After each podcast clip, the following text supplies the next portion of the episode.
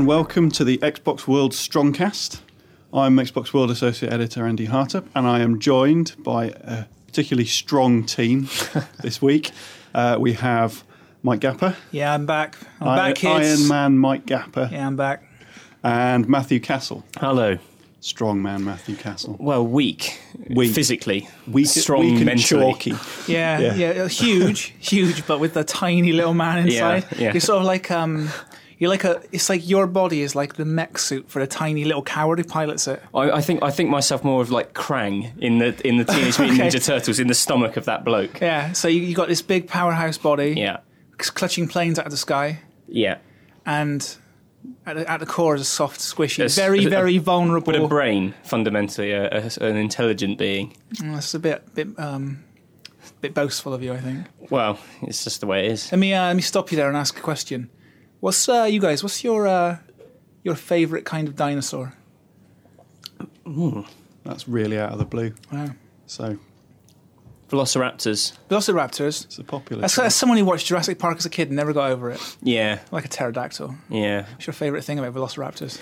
Uh, I like their pack hunting uh, sort of thing they got going. I like pterodactyls' long faces. Yeah. Do you watch Flight of the Conchords? Because this reminds me of that guy from Flight of the Conchords. It's, No, uh, I don't watch Mur- Flight of the Murray's, Conchords. Murray's That's those musical Canadian guys or Australian guys, or whatever it is, New right? Zealand, yeah. New Zealand, right? Okay. It's uh, one of Murray's mates. His, his thing is like he's, he's really quite creepy. He just sort of turns up and asks them loads of questions, like really random questions, all quick fire. Um, um, because he'll never listen to this, I can actually say it. But my um, my girlfriend's um, brother-in-law is uh, is a super nice guy. He asks like questions. He's a he's a, he's a, he's a question guy. He's always really interested in what people have to Oh, say. Mr. Questions. Mr. Questions. He, but it's because he's really interested in what you, you what you have to say. and He wants to learn stuff about it, and it's a really like a, it's a nice trait. It's a great trait. Um, and after about an hour of it, it's just, your mind collapses under the weight of questions. Yeah. It's uh, Does he ask specific questions or broad questions? specific. Oh, you see, I had, a- I had a friend at university who'd literally sit down with people and he'd say things like, uh, "So you uh, you like fantasy novels, right?" And they'd be like, "Oh yeah, yeah." You get "Cool. Uh, what uh, what fantasy novel should I be reading?" And they'd Oh, be like, that's a I, big- and they'd be like, "I don't really know where to start." Like, I've, uh, actually, you know, fantasy novels are a big part of my life. Uh, you know, it's a very broad genre. But he'd say, "Well, what are they?" Just It's funny you get put on the spot like that, and it doesn't matter how many how many fantasy novels in your case you've read. You Yeah. just your mind goes blank. You go, uh, uh, and you just go, "The Lord of the Rings," and it's like, oh, "That's pretty mainstream." I thought you were I kind guess of, you would specialist. go, kind yeah. of knew. I knew that was something I should be reading. But we get that with games as well, though. So many times has Mm. someone said to you, like, "Listen, my son's looking for a game. What's a good sort of 15, Game. 15 rated game that he will enjoy?" And you're like, Yeah. "There's a lot of games, man. Like, can you be more specific?" And you end up You- you look, know- looking like you know nothing. you know she's just going to go out and buy COD. Yeah, ch- chances are that's what's going to happen. you go, little Johnny, have COD. But no, this uh, no, he's this this this fella. He he will ask you questions like um, like you you'll say you say you say oh yeah I write about games. He'll be like oh really that's interesting. Uh, So you, you play you you have to play the game and you write. I'll be like yeah sometimes you'll go to an event and uh, interview someone. Oh you you go to an event interview yeah yeah. Oh, where where would the event? Where would you go for one of those events? And you're like, oh, it's usually like uh, some sort of club venue in London or some sort of bar, or you know, um, a sort of a room. They'll book like a, a kind of a, a- an event room. So, oh, okay, what sort of um, what sort of what's the what's the sort of order of the day? You know, what do you do? Do you sort of sit down and be like, oh, you'll be like, yeah, oh, yeah, I, you know, you turn up and then you sort of may usually play the game and then you get an interview. Oh, that's interesting. What sort of questions do you ask Like when you a interview really someone? crap Parkinson. It's an interesting segue to that. I'm off to one of these press events today. You are, aren't you, this see afternoon? to see well to have confirmed to me what I've already seen oh. the the new Xbox dashboard. I, this is one of those ridiculous events, right? This is, this is one of those events where Microsoft are saying, listen, if you come and check out our new dashboard, we'll hook you up with the new dashboard, That's correct. which you which we probably could have got access to anyway if you'd registered for the I'll, beta. I'll get it probably a matter of hours before anyone else. well, it's out, it's out on the 6th, right? Yeah, Yeah. and um, yeah. So I, I'm going to see the new dashboard today. I've already seen someone using it in the office anyway. Yeah. I've already used it Um, myself at Gamescom. Yeah. Uh, your impressions of the new dashboard? I, Good. I think it's really, really good, but I do have some reservations, and uh, we can get into those now if you want. yeah, let's do it. So look, new dashboard launches on the sixth. It uses the uh, Metro interface from, or the Metro design language as Microsoft would be would want you to say. This is nothing to do with the free newspaper you get in London. Oh, right. No, it's just Or that- the Parisian subway system. No, it's it's Or the based. Russian it- it is actually, but believe it or not, it is actually based on the Swiss public transport system. Oh, really? They actually took some of the design elements because it- from the, the Swiss, Swiss, the Swiss know how to get about. They know how to get about. Well, Microsoft also know know how how to to get you about well. on the um, on their dashboard because it's designed for touch. It's just big square panels, and honestly, the Windows Phone interface is probably the best interface on any phone at the moment. It's really, really good. Very much designed for touch. You swipe through your list of things, very natural. It shows you a lot of information all at once on these panels in a hmm. way the iPhone doesn't. I've got an iPhone. I love my iPhone. I wouldn't be without it. But it doesn't show you a lot of information. You've got to go into separate apps to get separate information. Well, with Windows Phone, it puts all that in your face. You can see all your relevant information right away. And if you want a deeper level information, you just tap on the panels you wanna you wanna go into. It's going to be a part nice of big panels as well. big, big thumb-sized It's panels. not because you know Kinect isn't isn't the most sort of Well, you know what? accurate tracking, We'll get- but we'll get you've to got that nice stuff in a big panels and you can sort of you know you can touch. Oh, touch so them it's, using so it's a yeah. connecty thing. Well, so I'm a uh, little behind on Metro. again, we'll get to. Well, I'll touch on that in a second because that's the big problem with this new dashboard. Because it's going to be on um, PC too, Hmm. and we've actually used it on PC. You can use it in the developer preview of Windows 8, which Hmm. is actually public. You can go and download it yourself right now. It's obviously very buggy, but you know you can give it a go. And I think the first thing any PC user is going to do is turn it off because it's designed for touch interfaces yeah.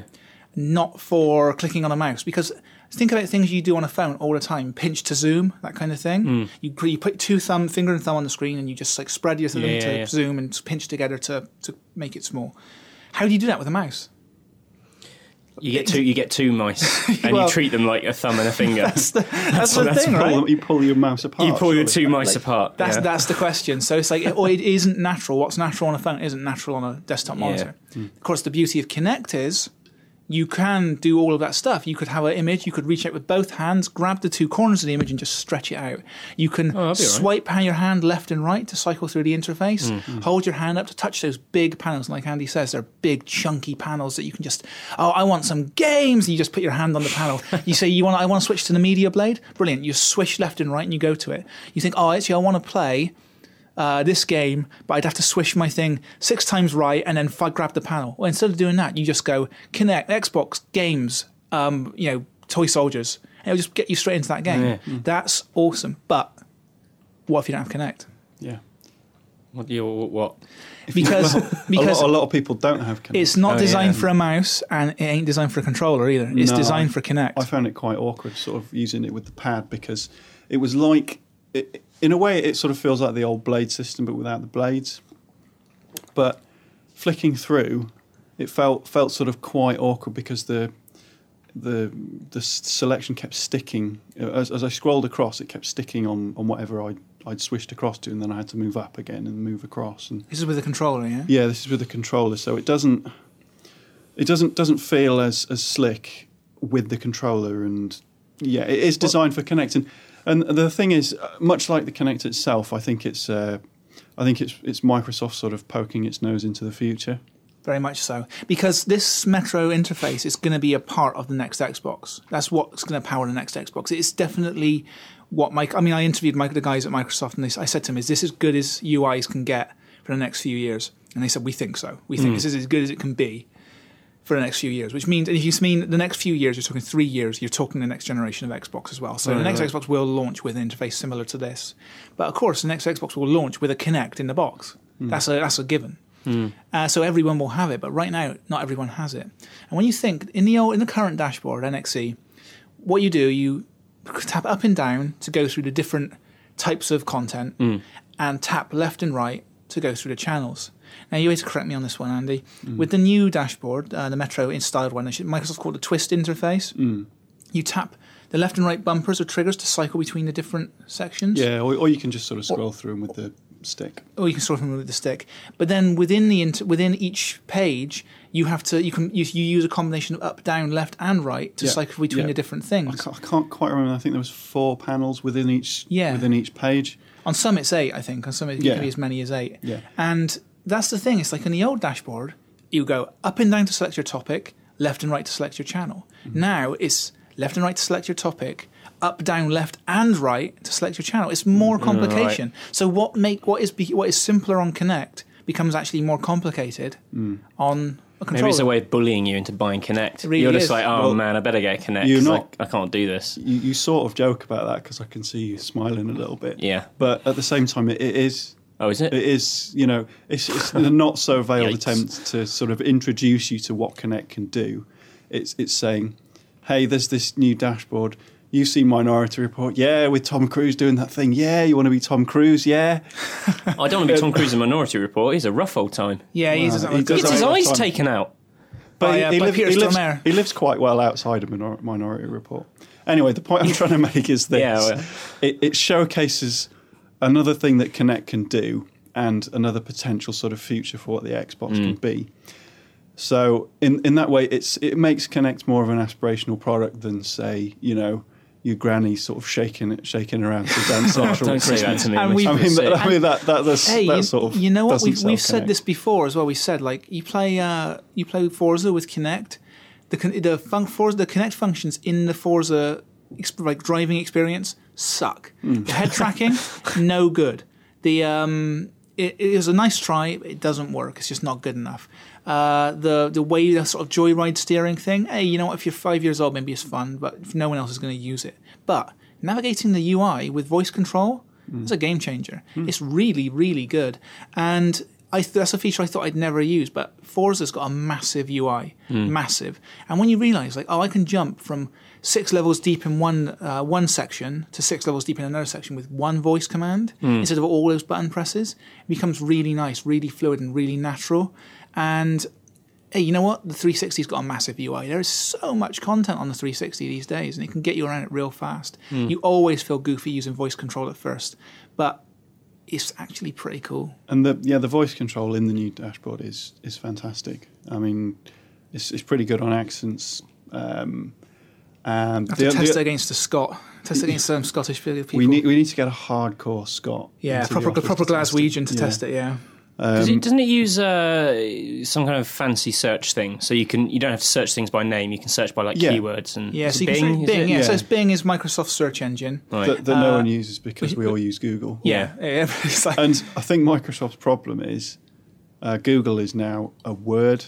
It's it's, Yeah. a, it's a brand that has become part of language. you Google something, you Yeah. search for You something, don't you Bing Google it. it. Bing it sounds Google like sounds a bit You- rude. Yeah, you, you sound as if you're going to do something. But you know what? The word get you the word. Bing is clearly designed to be that thing. It's kind of going to go and Bing this and But then isn't go it? Bing But, that. Oh, I see. I It's see. see, designed uh, to to me, that. it sounds more like a kind of like a Bing. Like, oh, here's the idea. Like the answers turned up. Hmm. You know, like a light bulb. Ding, ding. I'm thinking of. Yeah, but they're- they're- but you know you're right there. Maybe Yeah. Microsoft got the naming of their thing wrong. They probably spent billions working working out how they were going to You're like, brand oh it. god, why do we call it Bing? I, th- I think it's quite a smart name, but I, I just think they, they got overtaken by Google. But you know, it's, it's possible Kinect could could get some ground back because Hmm. you know you all you say is is Xbox Bing and whatever you want to get at, and say you say Xbox Bing Harry Potter because you want to Yeah. look at Harry Potter, you'll get all the films up there that and are all on, the games. on the marketplace, all the games, Yeah. all the DLC. yeah. It'll come up, and then you know you can scroll through it and select, it, and it's all very slick and Yeah.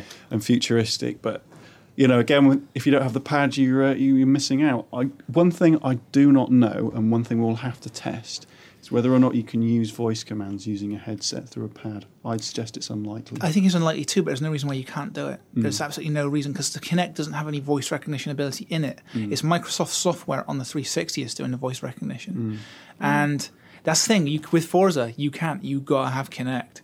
Now, you know what? I think last year, well, this year rather, was the uh, the death of Kinect as a serious gaming device. I think Child of Eden came along and proved that it's not going to be a serious gaming device. Like, you know, The- the, the game which would most was Hmm. most likely to work with Kinect, work well with Kinect, doesn't work well with Kinect. the minute that man came on stage with his gloves and started dancing about, Yeah, I just thought I'm never going to do Mizuguchi. that. I'm never going to do Michael that. Michael Jackson. Just pass Battlefield. yeah. Just you know, keep your gloves. Give me the pad back. Keep your gloves Yeah. on.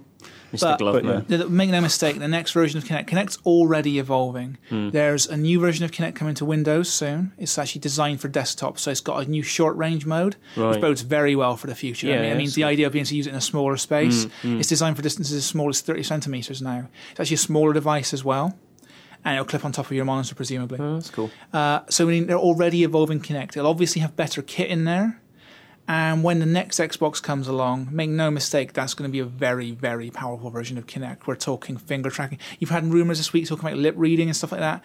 That, trust me, that's not going to happen. But it will be able to recognize when you smile. I mean, in theory, Kinect can already do Yeah, that. which is never when you're playing Well, Kinect. e- even basic, basic It's automatically- can detect smiles, like basic yeah, cameras. yeah, and there's no reason Kinect can't do can it. yeah.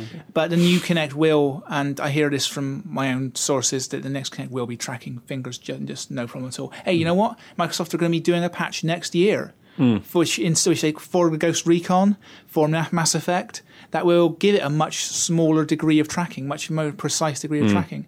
Because there's only so much precision you can get with the low resolution camera that you've got inside Kinect. Yeah. When the next Kinect comes along and they put like a 1080p camera inside it, then you're looking at a whole new world for that machine. I'll finally be able to flip the bird at uh, Child of Eden when it fails to register you- my you were- amazing playing. We were talking about this the other day, right? You know, we you got voice the voice command. Maybe like you know, Microsoft put in a little system so that it's constantly recording. So you play a playing Kinect, and it's actually sending It's feedback. market research, isn't Market it? research, yeah. They're like, you know, it's it's it's looking at his face. We can see that he's not smiling for like seventy percent of of Fable on rails, whatever it's called. I, th- I think you'll find The uh. Dance Central is actually a clever sort of secondary source of revenue for Microsoft because what it's doing is it's recording you waving your arms about like an absolute idiot and it's posting it on YouTube and getting loads of clicks for all the people turning up and going, lol, Lol. look It's- at that man. Look, what's, what does he think he's doing? He's waving his arms around. Or What it's an idiot. repackaging it, selling it to uh, Japanese television studios as like stupid gauging dance challenge.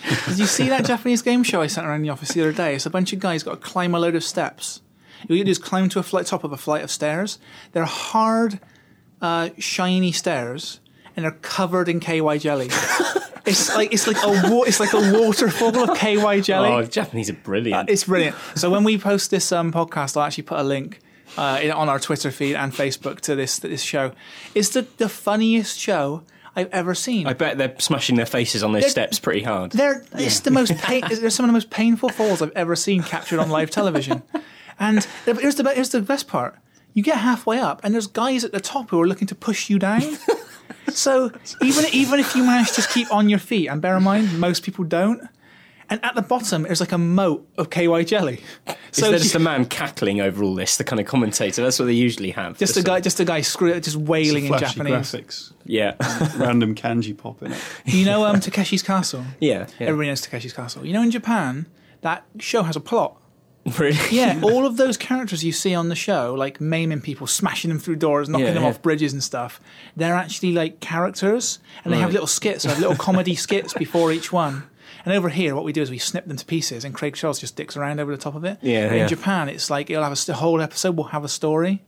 that is pos- that is possibly the hardest game show of all time. To what to win? Yeah, I mean, I don't think I've ever seen anyone win it. no, it's impossible. It's when they're doing that thing at the end with the water pistol shooting through the ring. It's just impossible because the, the, the contestants have got the weakest water pistols in the world. They're going up against like Fireman Sam. I'm not, I'm not entirely sure what, what the what the point of that end bit is. It just seems like organised chaos. But I'm sure if there's a plot to it, it, it makes sense. Crystal Maze had a tough ending as well, though. Like you get in the Crystal Dome with, oh, le- with that less was than where you had to grab all those tickets. yeah, it? with less than twenty five seconds. What can you do? I mean, it's, it's little foil tickets whizzing around the room. I always like it when they used to weigh up where they'd like lost like a big fat like idiot in, in one of the rooms, Yeah, and they're like, "Do you want to buy him back?" And you could see them all kind of like looking at each other, so just at the side of their eyes, you can tell they're like, "Well, you know, we, re- you know, really, he's no He's good." watching you right now. Do you want to buy him back? And they're all sort of going, "Well, uh, yeah, he's a lovely guy." yeah, but- he's nice. and that and the big dumb lummox to get locks himself locked in is um on you when you watch the TV show. He's been locked in for forty five minutes. In real life, apparently, the show was filmed over the course of a day. Hmm. So if you got locked in, they they really would lock you in. No. If if you were if you Surely you not. if It's you were dressing locked in, isn't it? Apparently no. You had to be you would you would have to you would sit in there. They would bring you cups of tea and stuff. Apparently, if What, you Mumsy if, if would you bring you cups of tea. if on the if you on That's how, what's his, that's how what's his name got the job as the child catcher in that Yeah. Chitty Bang Bang. on the, uh, the if you were if you went in the first game, oh like a skill game, please. You go in and you prove yourself distinctly unskilled. you get yourself locked in. You could be in there for seven hours. Just sitting there. Just getting bombarded Just with to- Richard O'Brien's harmonica. Yeah, and you just you just sit there while everyone else is running around, and like members of the production crew, runners come up to you and go, "You're right, you getting on the K in there?" You'd be like, "Yeah."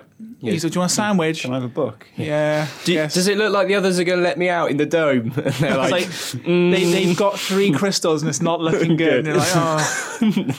so you, you don't even get your moment of glory in the dome. I don't think the dome is a moment of glory to because everyone looks like an idiot in the dome because you're just grabbing. It's the worst television ever, the Crystal Dome. Yeah, it's 'Cause your you can't see. part. No, the rest you of the can't show was see what great, they're though. getting because it's just chaos, it's visual chaos, and at the end of it, it's completely arbitrary. It's like you won an activity weekend or you didn't. You know, game So it's over. always an activity weekend. yeah, yeah. Always, always. Is there, there's no worse prize. Yeah. Because I mean, it's not just like, oh yeah, I get to go with my friends Matt Castle and Andy Hartup on an activity weekend, and we get to dick around and fire arrow bows and arrows and paintball one another, and then go on a zip line. Like that would be fun. Hmm. But it's like, no, I'm going on an activity weekend with a bunch of total strangers. Yeah, and after the I bet, I bet that activity weekend get, gains an extra flavour when old um, John Locks in the room comes along and says, You didn't bloody let me out. And now I'm on this activity weekend. with. I'm not bloody speaking to you. no, no idea who they are. yeah, it's like, all right, jerks. Yeah. Remember me? I'm the guy you left in the in the oceanic zone. Oh god, we need to talk about games. What have you been playing, Matt Castle? What have I been playing? Um, bizarrely, uh, I've been I was sort of playing it for a review, but I've I've been sort of dabbling with it outside of work as well because I'm sort of wrong like that. Make it sound like an illegal substance. Uh, well, it kind of it should be uh, a GoldenEye 007 Reloaded Reloaded. for, for which is which is reloaded from Wii. It's a Wii game that they've ported to. Uh, But see, this is this is where we get to actually have an interest. This is this is where the new team comes to full effect. Because with the old the old team, Mikey, Matt, and Pellet, the uh, the B team, as I like to call them, they uh, those guys. Uh, no, that's not true because they might hear this. That's actually not true at all. They're Yeah. sort of- Well, you, you refer to more B plus. C, C team. Yeah, B B plus. Anyway, yeah. So they um those guys uh like I like fighting games, and Matt would like playing super deep RPGs, and Tim would love playing football games, and none of us would ever really get a chance to sort of play games together. But what we got right now is a team which just plays everything.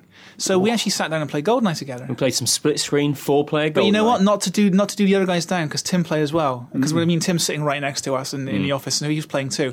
Guess what? Tim showed some skill. Yeah, He showed is. some GoldenEye It's, skills. it's muscle memory or something. Kind of takes you back. But it's not proper GoldenEye, is it? So what it's is, not. It's uh, what is it? Explain. It's for- basically like I don't know the kind of like who has the the GoldenEye license or whatever, but uh, Activision uh, did a uh, made a relaunch GoldenEye on the Wii last year. It was like a big kind of E3 exclusive. It was like GoldenEye's back, and everyone was like, "Brilliant, GoldenEye!" And they were like, "Eurocom's making it," and everyone was like, "Oh, okay, great. oh, right, and those it guys." follows just the levels. But it's golden. The levels It's GoldenEye. the same as the original levels. You're like, what? They're just remakes, and they go, no. No, they're of, not. It's yeah. like the level. Like if you looked at the level list, it's like dam, uh, dam, uh, facility, runway. You know, it goes. Da, da, da, da. It follows the right structure of the game, and there's a few like bits of architectural similarities, like the opening of the, the opening area, like the opening of dam. You know, where the camera zooms down Yeah. above the watchtower, and there's old Bond waiting. That area is like one one to one rebuilt. It's not old Bond, is it? It's not old Bond. That's the strangest thing. It's Goldeneye. You're like, oh, I like Goldeneye, but the old Pierce Brosnan, he's he's okay. And the camera zooms down. It's old Daniel Craig with his stern James Bond face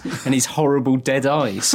Because it like it doesn't really matter because you don't see who you're playing as, but it's a sort of it's a it's a, a thematic kind of balk because Goldeneye is a very different era of Bond mm. to Daniel Craig. It's satellite weapons. It's stealth exactly. helicopters. It's, all- girls who it's crush you with their legs. Yeah. Daniel Craig would not put up with that era of Bond. No, definitely not. He would punch someone and walk off looking would- all sullen. And the moment he met Robbie Coltrane, he'd be like, "No, I'm no, I'm not dealing with that comedy character." Yeah. you might you might break his neck. with Who's this guy? Why the hell has he got golden teeth? Punch, Yeah. punch, punch, punch his nose up into his That's brain. the thing, like- He's like, oh man, it, it's, it's, it's, time for the old. You got yourself your gra- little grappling gun.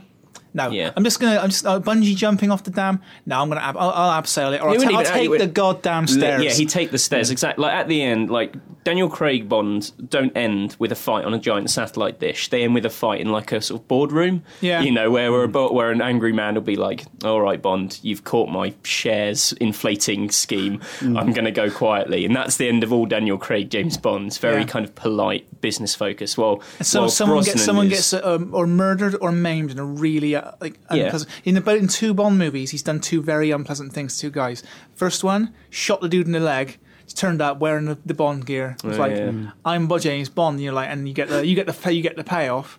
And the second one, he leaves a guy in the middle of the desert with only a bottle of engine oil to drink. Yeah, to be fair, Pierce Brosnan does drop an entire satellite dish onto Sean Bean's face.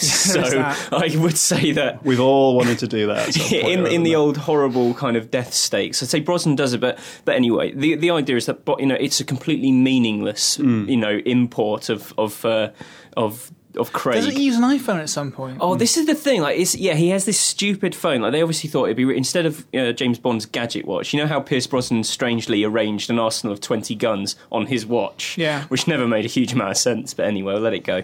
Um, Craig has like an iPhone alike, which they think is a really new, fun addition to the game. Is that he has to s- take pictures of things in the levels, like take pictures of a helicopter, which is actually the most like tedious mission objective That ever. sounds very boring. Well, that's the thing. You know, you don't get. You know, when Q gives him something at the beginning of the film, it's obvious it's going to lead to a big action payoff. It's Yeah. like this watch shoots out acid, and you're like, someone's going to get acid in their face. Yeah. If he goes, here's a phone with a phone camera, you're like, well, I, you know, this isn't really. I've gonna, got one of those. Yeah, you're like, this isn't really going to go anywhere. This is this is just going to be photographs, and that's what he does. He photographs secret objects in the levels, and but this is all meaningless little bits and bobs. The, my biggest problem with the game is that it's like it's proper Activision like do over. It's kind of like you know what GoldenEye needs a bit more of. It needs to be a bit more like COD, which is it needs to be on the rails. It needs to be incredibly linear. It mean, needs to have big set pieces and it needs quick time events. Which is it, it's very interesting to put that against the original GoldenEye because Yeah. it shows you how much the FPS scene has changed. You know, the GoldenEye was it's a big open level. You can walk you know, when you're at the end of the level, you can walk back to the start of the level. Everyone, you know, you've killed everyone, so it's empty. But you mess up the level, you can just go on like a killing spree, and that's what GoldenEye was fun because you could go and like murder all the scientists, And it was red up their possible to be deep into a GoldenEye level and, and fail it. Yeah, and then you were like, oh, I failed it. You know, I'll just go and have some fun. This is kind of like, you didn't play GoldenEye as Eurocom decided you were going to play GoldenEye. You know, you have failed. You know, you did not do the truck chase. Do you remember the truck chase in the dam level? You know, where you sit on the rails and you shoot all the trucks? Oh yeah, that bit. Yeah, it's rubbish. Yeah. It's rubbish. But the four split screen. There was supposed is- to be a motorbike chase on the runway, there wasn't there? In originally, in the original they were Yeah, well, that's the thing, I mean, where you you a sort of is where he, he jumps in, into the plane, doesn't he? At the end. Yeah, Sort of- but he, nothing happens. You- It's just, it's, just, it. it's just a, a scene where Yeah. you. he, he just chases. But it originally, Rare were going to have a bit where you race a motorbike down the runway. That's why it's such a big, Yeah. wide open Well, that bit's really boring in this GoldenEye. Well, yeah, they were going to do that, and um, they said they just couldn't get the motorbike to work, but they brought it back for Perfect Dark, where there was like ski darf hovering Oh, right. bike things. Yeah, oh, it's weird. They they got the original screenwriter of Goldeneye, the film, to come in and like write some new dialogue. For it. So, the, so their line was like, "This is actually the Goldeneye we wanted to make all along. Like, forget the film and the game. This is the Did, he, definitive did he version." do it with a gun held to his? Oh, no, I think he loved it. He was he was all over. I the tell you what, the money for that. Activision can throw it, man. Like you know, you- Yeah, I, I, the, the Bond license makes me really, really sad.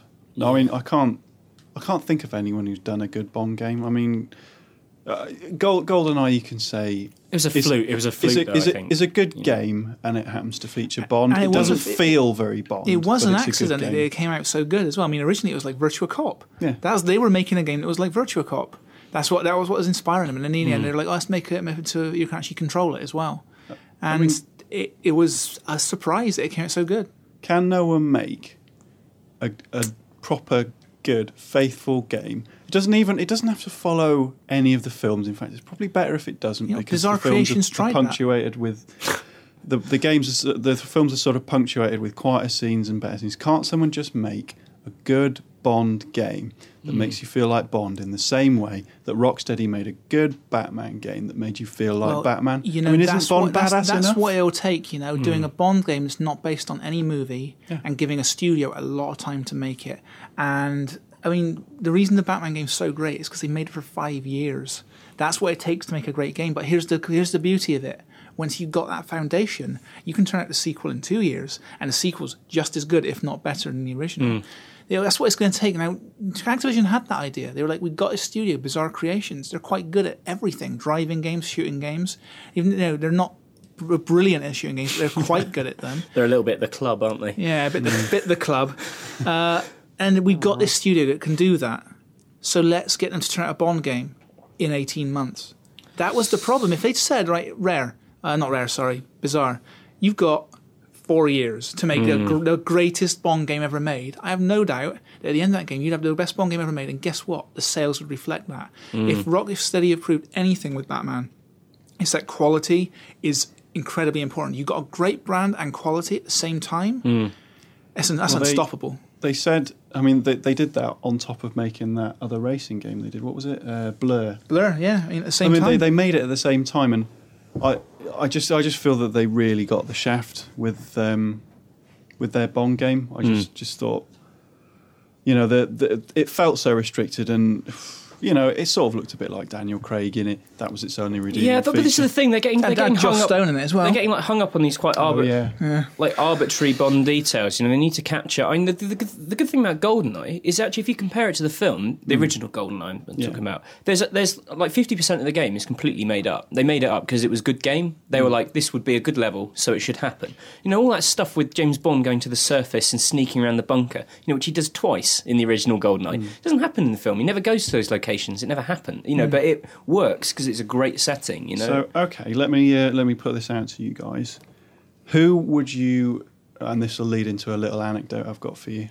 Exclusive. Oh, a li- a little anecdote. I'm looking for- anecdote. this better be a great anecdote. Now you've built it up so much. Uh, well, it's not, so don't raise your expectations too high. But it's, it's quite nice. That's, that's the Anyway. theme of the modern strongcast. Don't, don't raise, don't raise your expectations Any, too high. any, anyhow, um, who would you get to make a Bond game? Given given the choice of any development studio in the world, who would you say? Here's the Bond license. Here's an unlimited budget. this is budget. where we've got dead air for the next two Go, minutes. Go, go away and make the best best Bond game. No, no, no. Go away and make the best game ever. it's crazy.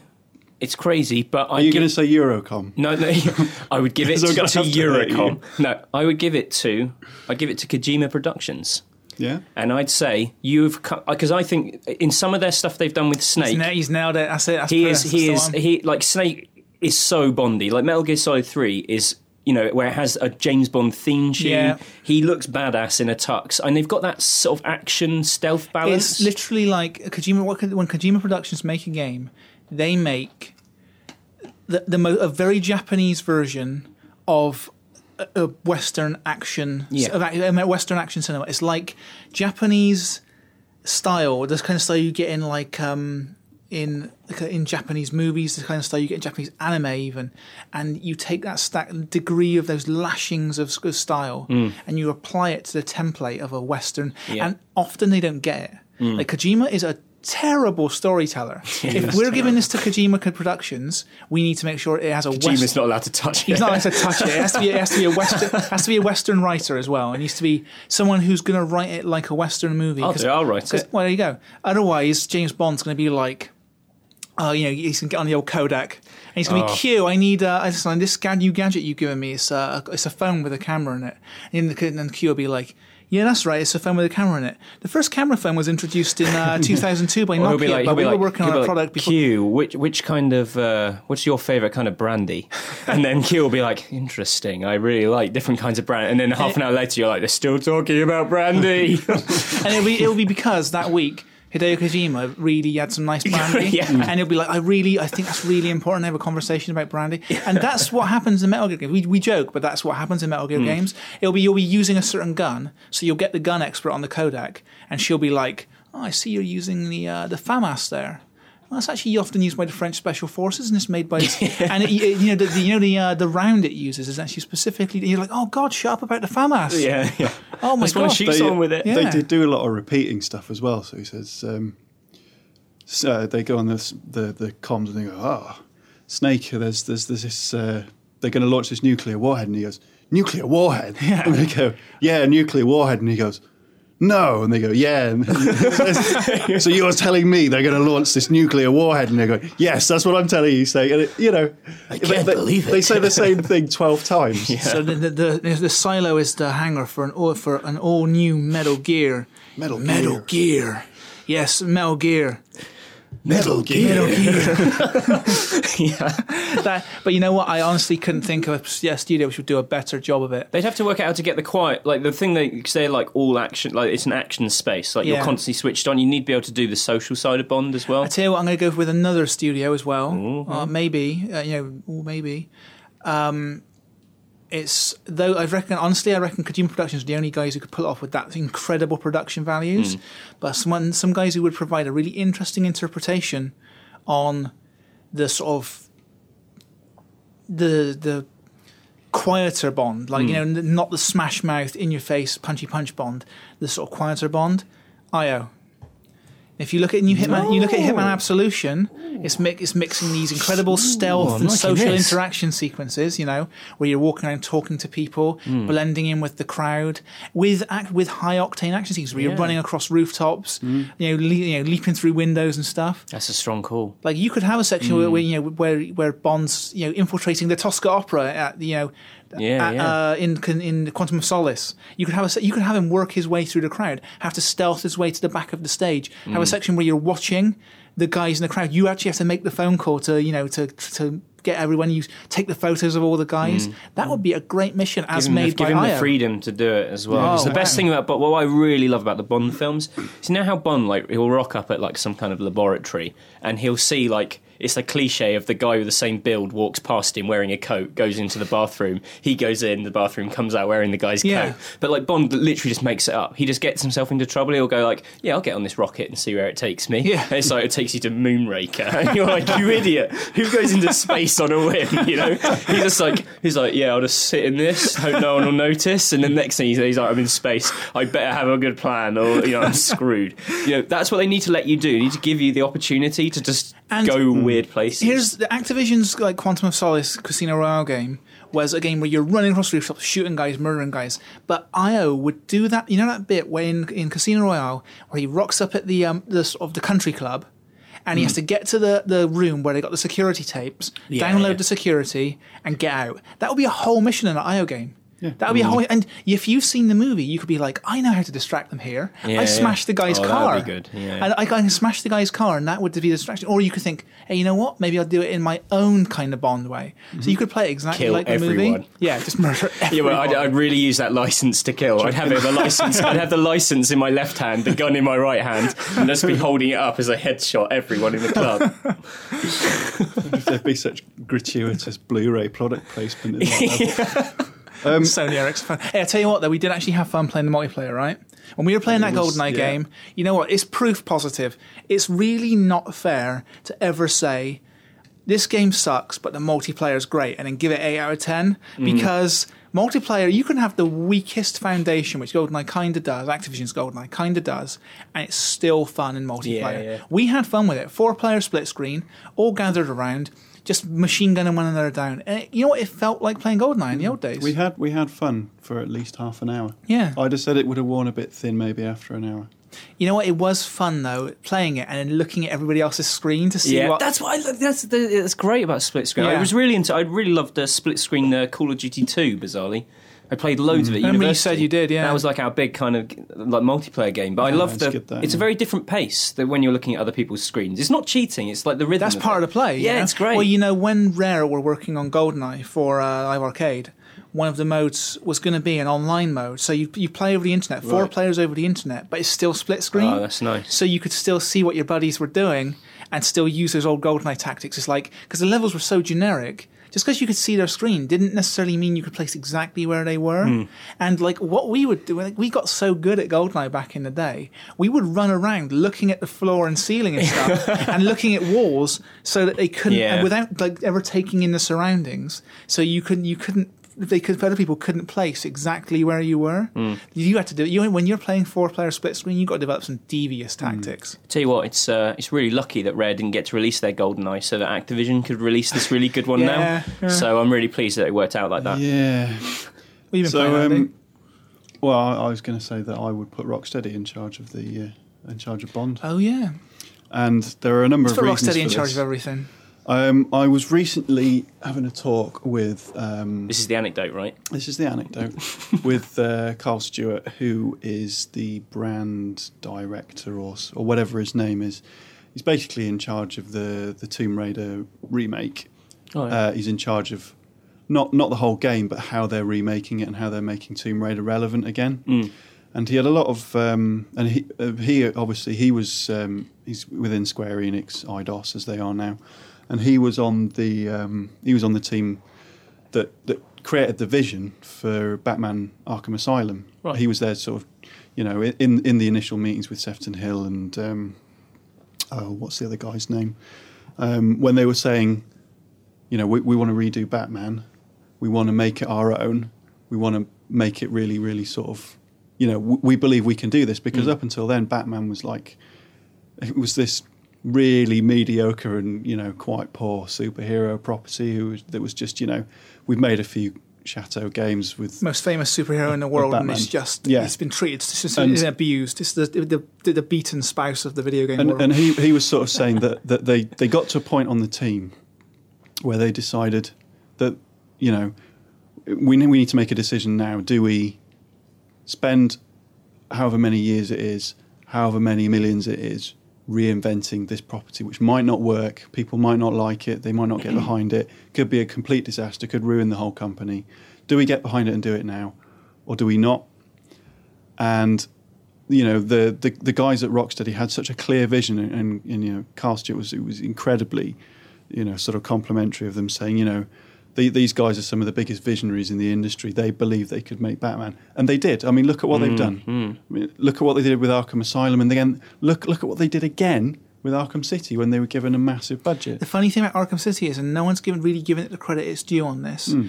The funny thing with Arkham City is that it's the most radically different sequel any game's had this generation. Look at Gears of War sequels; they're all the same as Gears of War. Look at this. Well, the second one was underground. There, please, there Mike. is, there is. Don't be unfair to Gears of War 2. And it had a, a different Butchman in it. You know, it's like and going to Call of Duty. It's like it's the same game over and Hmm. over again. It's, but I mean, it's it, they changed the levels, they changed the weapons, and they changed the story, Hmm. but it's the same structure. For Batman Two, they completely reinvented the structure of that game. Hmm. That is unheard of this generation. Those guys are not only incredibly talented, they're brave too. They are. They're incredibly brave, and I think if you look at what their pedigree is, I mean, they they took Batman and they made it brilliant. Bond is another game franchise with all this potential because the films are fantastic. The Batman mm. films are fantastic. The Bond films are fantastic. They're new. They're good again, but you know, Batman and Bond, they're both sort of at, the, at a new stage where there's, you know, the, you feel very different about the characters to how you did when like Clooney was playing Batman or when Val mm. Kilmer was playing Batman. You know, you feel different about about uh, Daniel Craig's Bond than you do to Connery's, to comedy Roger Moore's, to Dalton's or whatever. You know, they they are absolutely the people to, to make a good Bond game. It won't happen. because Hooray! because Wait. there's no way Activision. will oh, yeah, the no, I was thinking of the film licenses. I had a. Yeah, yeah. but they, they they need to do it, and you know they they've got such a such a talented team. They've got a lot of money behind them now. They they would absolutely be the right people to do it. And um, You know, there's a the other, depending on how you want to go with the game. The other two, the other two studios are Crystal Dynamics and Naughty Dog. Because if you wanted to do just like Uncharted style on rails, Mm. smash mouth James Bond adventure, then you could you could get those guys to Of do course, it. and you, you know they're in a good position as well because Sony own Bond, make Bond, don't they? Yeah. Columbia and but they don't. Sony Pictures, yeah. make make Bond. Sony Pictures and Sony But- Computer Entertainment are very different companies. A- Activision own the rights to the Bond to make Bond That's video games. the essentially, beauty of which the Bond- off EA. What a waste. the beauty of the Bond video game license is that it does come up for renewal every few years. Mm. We're sitting here going, "Wow, a Rocksteady um, James Bond would be amazing," but here's the thing: it's not impossible. If they, you know, the, the uh, Rocksteady make and their next game or whatever, and then the Bond license comes up for renewal, and Square Enix pick it up. Guess who they're going to get to make a James Bond game? It's not. Impo- it's unlikely. it would take It's not impossible. it would take incredible stones to do that. Mm-hmm. And but it's that again is not unprecedented because if you look at what Mercury Steam did, the old Mercury Steam who made Clive Barker's Jericho, they said, right, Clive Barker's Jericho was a big pile of crap, and they made Castlevania. They made it brilliant, and then they went to it. They went to Kojima with it, and said, "Hey, look, we've made this game which which is a bit like Castlevania." And Kojima Productions and Konami said, "We love your game. We're going to give it the Castlevania name." Yeah. Which is why at E3 a couple of years ago you saw Mercury Steam's game, Mm. and then later in the Konami press conference they said, it's called Lords and of this, Shadow, This wasn't is it? yeah, it was originally called Lords of Shadow, and Konami said this is now Castlevania Lord of Shadows because they put Mm. the Castlevania name on because they were so convinced. So if Rocksteady said, right, what we're going to do is Make a we, we think, we think Bond. Bond is ripe, Mm. so we're going to make a, a special agent spy game. We'll call it you know, Spy Man. Yeah, Spy Man. Yeah, like you know, J- Jimmy ba- Jimmy Band or whatever it is. Jimmy Band, John Bond. Yeah. And then, and then, you know, when the Dave license Bond, come man. up, we're gonna we're gonna, gonna go to the head head guys at Square Enix and say, you know, all that money you made off um, off Hitman and you know the new Tomb Yeah, Raider and off Batman and, and- and whatever. How about you spend some of it on buying the Bond license when it comes up for renewal? Yeah. We've got this game ready to go. That would be a dream. I, hope- I hope they're listening to this strongcast. That That would be there's some a dream. good I ideas. tell you what, Bond would Bond would look seriously beefy in that engine. Oh, he'd That- look that'd wrong, be, wouldn't that he? would be a that'd be a the fat Bond, Bond girls would as well. Oh, my- They'd all be horrific, sort of giant Gig- chested, sort of- giganto-chested. yeah, inflated, sort of. greasy women because everyone, all the girls in the Bond in the um in in the Rocksteady games are greasy. Yeah. They've all been oiled up. They've all been oiled from head to toe. Mikey likes that. Not in my Bond girls. I like them to be a little bit more want- kind of you- refined. Yeah. What like um Pussy Galore, for instance, refined. In Oh, I'm that- not a big fan of Pussy Galore. refined in the in the sense that her name is Pussy Galore. Yeah. Pussy Galore. There was- Pussy Galore. yeah. Or or what about Just, doc, just doc- enjoy Dr. it. Just keep Goodhead? saying it. Dr. Goodhead. Yeah. I like Plenty O'Toole. Oh, what about the, the Denise Richards one? They only call her Dr. Christmas. Christmas, they only Christmas her, Jones. Christmas, Christmas Jones. They only yeah. called her Christmas so Bond could make So that he joke. could make that end of the really shit joke. Oh, I thought end, yeah. Christmas only comes once a year. She's like, no, I came six times because Bond's got a big rod. You're like, you're like, oh, pulls out a slide whistle. Woo! I think that's the direction Sam Mendes wants to take the next Bond film in. What do you make of Sam Mendes Bond movie? Um, I think it, I think it could be. I was really pleased to hear that they've uh, this cast Q, so they're bringing Q back into it. Who's cast? Who's playing um, him? that his name I can't pronounce his surname. Ben Whishaw, Whishaw. He Okay. was. Um, he was. Oh, he was all kinds of. He's been in lots of little things. He's a weird actor. He was in um, that perfume where he played the serial killer who made perfume out of dead prostitutes. I didn't see that. it was good. That film. sounds like a film you'd watch, Matt. Uh, yeah, yeah, definitely. Sort of nodding, stroking my beard to it. Um, Taking he was in that. Do you remember Nathan Barley? yeah. He was the sort of assistant in the office, quite a, like a ratty looking, quite a young guy. Okay. Quite skinny, gaunt. But he's been cast as Q. I'm glad they're bringing Q back in because that means some gadgets, which yeah. is what. But the thing is, there'll be there'll be like um like Daniel Craig gadgets. So Q will be like, It'll be just listen, a pen. Listen, Bond, I've got this nice uh, pen. I've got this uh, gadget for you. You'd be like, oh, brilliant. What is it? He's like, it's an assault rifle. yeah. He's like, so what it does is. If you if you pull this lever here, bullets come out of this end, and and w- the le- the lethality of those bullets is directly proportional to your aim. You'd be like, it's not really a, a gadget, it's, it- but but look how effective it is. Yeah. It's like, do you really need a laser pen when you've got this machine gun? That would be good. So he's going to be given an, um, an iPhone, and he's going, no, it's a 4S, and it's got all these apps on it. it, yeah. And he's going, oh, is, is there an app I can use to kill a man? It's like, No, he doesn't. He just uses his hands. That's the new Bond. He likes to be up close and personal. It's like it's a phone, Brutal and Bond. and it's like, it's it's but it's a phone from 1998, so it's really big and heavy, so you can bludgeon a man to death with it. But it, no, it, it should be good to Javier Bardem as the bad guy as I well. think that's great. Yeah, strong that's, actor. that's a- if you saw him in No Country for Old Men, that guy can be cold. Yeah, and the only worry I have is that just in Quantum of Solace, they didn't pick an action director to direct the action sequences, Yeah, yeah. and it, the action sequences in Quantum of Solace are a bit of a mess.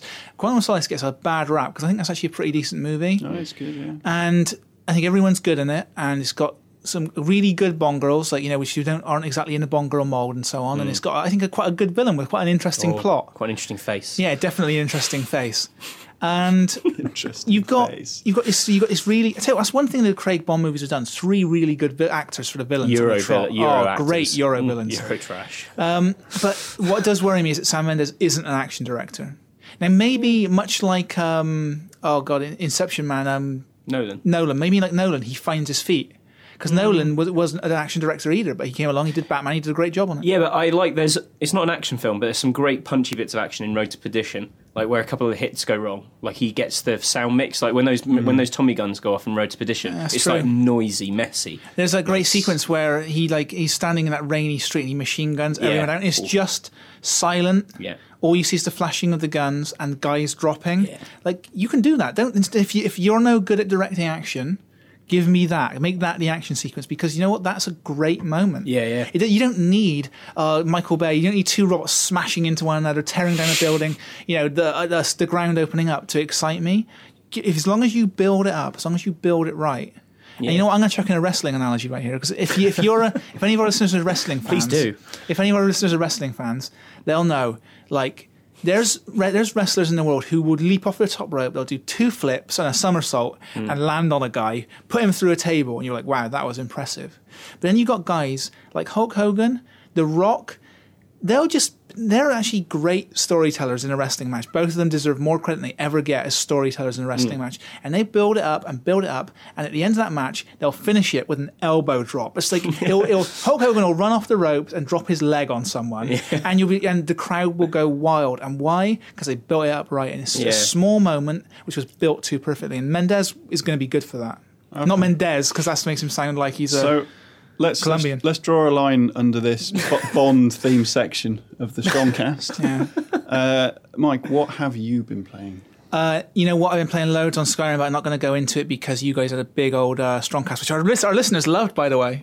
Oh yeah, I heard about that. yeah. So yeah, um, uh, we just, we, uh, just to address that, which we're, we're going to actually Well, talk about it later. We'll, aren't we'll we? talk about it when we do the reader questions, which we can crack on with now. No, we'll go into that in a moment. I'll, I'll, I'll, we'll just mention whether some of the games I've been playing, but we we trust us that is on the agenda.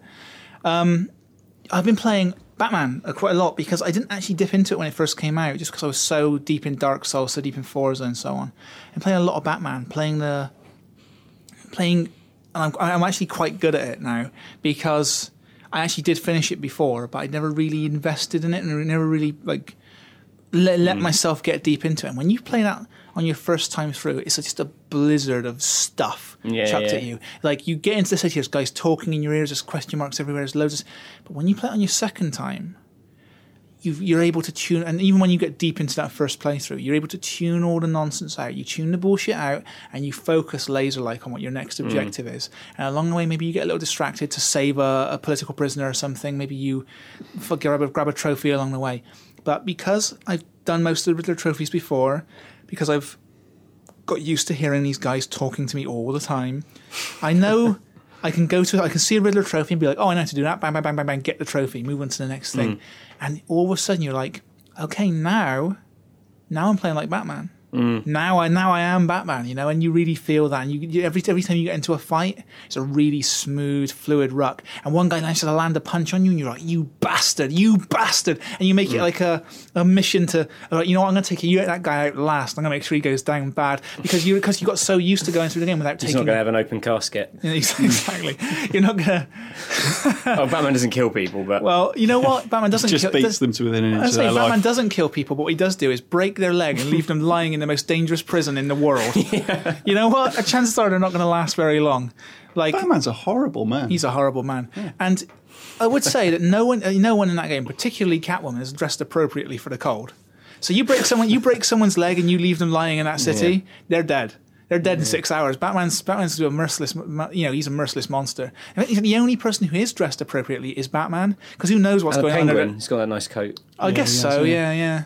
Yeah. And that But I guess he bottle would he'd be more chewed and and freeze, of course, because you know Well, he's, he's Yeah. quite, that's his quite a, large, cold a large gentleman as well, isn't he? So you know, Who? he's penguin. He's Yeah. a he's a he's a big he's a big As I, I'm not, I'm not like a fat guy, but I'm quite a big guy, and I, I appreciate a big winter coat. Yeah. like, you need one. You do need one. I've got a bigger surface area than most people. That's true. I don't want to, you know, I'm giving out heat like constantly. Yeah, and you're more exposed to that, that wind, Yeah. but it just doesn't knock you down because you're friggin' enormous. Well, no, because I was some stro- yeah. But yeah, he's um. I mean, Batman. Who knows what's going on in that armor? He could have all kinds of thermal stuff going on. So yeah, Batman's the only guy Whale who's- fat.